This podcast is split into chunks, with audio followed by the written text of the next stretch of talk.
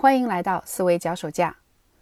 我们日常看到的各种作品，无论是文章、小说、电影、电视节目等等，如果做得比较好的话，其背后肯定是遵循了一套方法论，有一定的套路。这样的作品其实是我们最好的学习对象。通过拆解别人好的作品，可以较快地使自己的能力得以长进。本期节目我就介绍通过拆解别人的作品学习的方法。怎样拆解呢？大体来说有两种方法。第一种方法是从归纳分析入手，偏向于思考。这个方法可以针对任何包含了你感兴趣的能力的作品，总结其中的套路。第二种方法是从模仿入手，偏向于实践。这种方法是通过模仿别人好的作品来提升自己的创作能力。下面我就分别来介绍这两种方法。首先是思考归纳，总结套路。在本专辑的第三十六期，我介绍过如何使用科学归纳法解决实际问题。拆解别人的作品也是遵循同样的方法。它分为四个步骤。第一是搜集材料，第二是整理材料，第三是挖掘实质，形成体系，第四是进一步推敲综合。第一步，收集材料。比如在上一期我介绍了福尔摩斯的素因推理方法。我想弄清楚福尔摩斯的推理方法究竟是怎样使用的，那么首先需要收集材料。在电子版的《福尔摩斯探案全集》里面，我用以下关键词进行全书搜索：分析、逻辑、演绎、推理、想象力、假设、解释等等，把每个关键词搜索到的案例汇总在一起。第二步就是整理材料，这一步需要通过寻找不同案例之间的共性和差异，把同主题的案例归类。比如，福尔摩斯经常表现出一些非常有远见的做法，他究竟是怎么做到的呢？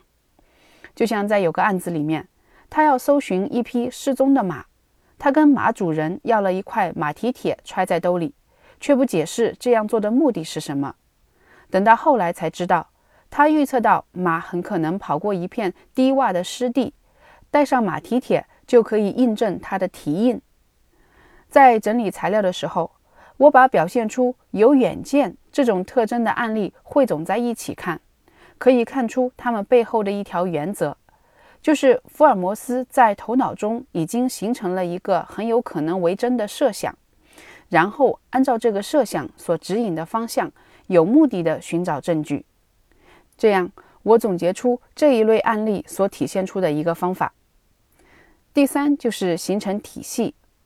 把上面归纳出来的局部性方法进一步整合，形成树状结构的方法论体系。比如，我在上一期里面介绍素因推理方法，是由两大步骤构成的体系。首先是提出假说，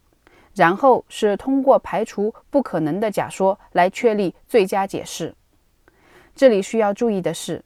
要尽量把这个体系做得细致。所谓的细致，就是细分各种不同的情况。就像在排除其他假说这个大步骤下面，在证据已经存在的情况下怎么处理，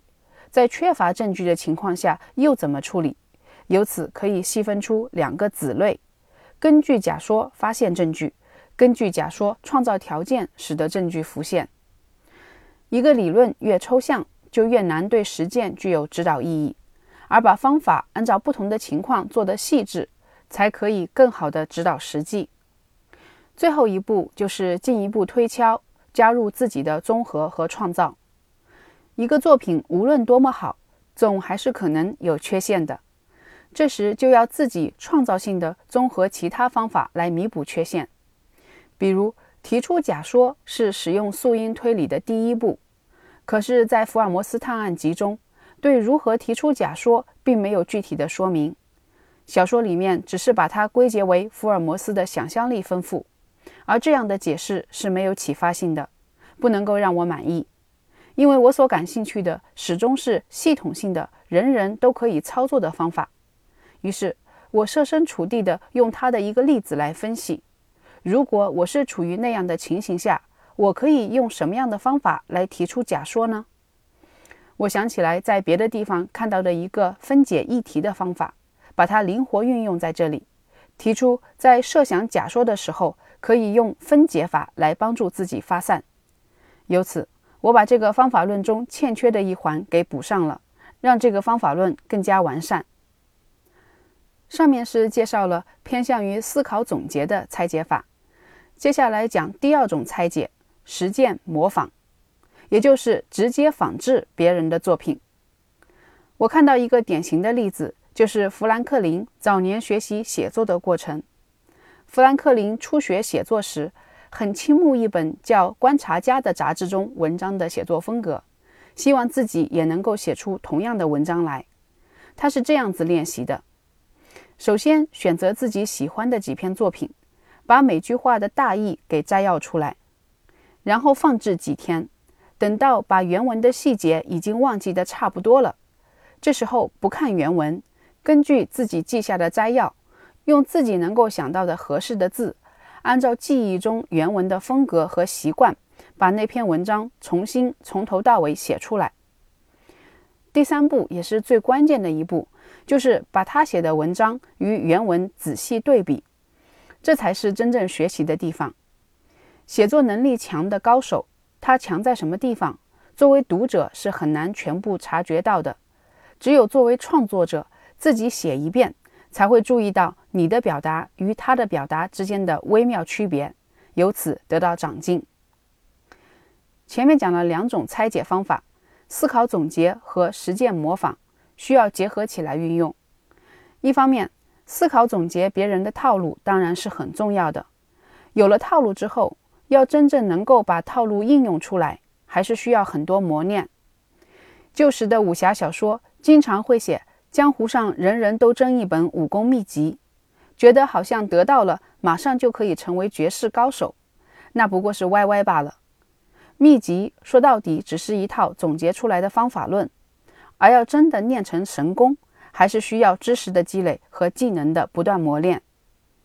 比如我前两期节目都是拆解福尔摩斯的观察和推断的技巧，总结出福尔摩斯的套路，并不意味着自己就可以成为福尔摩斯。总结只是第一步，是为了自己可以更加有意识的、有方向感的积累。就像富兰克林，他模仿《观察家》杂志的文章，虽然明白了这些文章的套路，但是还是觉得自己的词汇量非常缺乏，在记诵和运用词汇方面缺少准备，无法做到写作时信手拈来的地步。为了弥补这一不足，他想出用写诗的方法来帮助自己有意识地积累词汇，因为为了合乎韵律，写诗常常需要用到意义相同但是长短和声调不同的单词，这样就迫使他不断地搜求大量的词汇，同时也帮助他记住这些词汇并且运用自如。富兰克林先把一些故事改写成诗，过了一些时候，他再把诗改写成散文，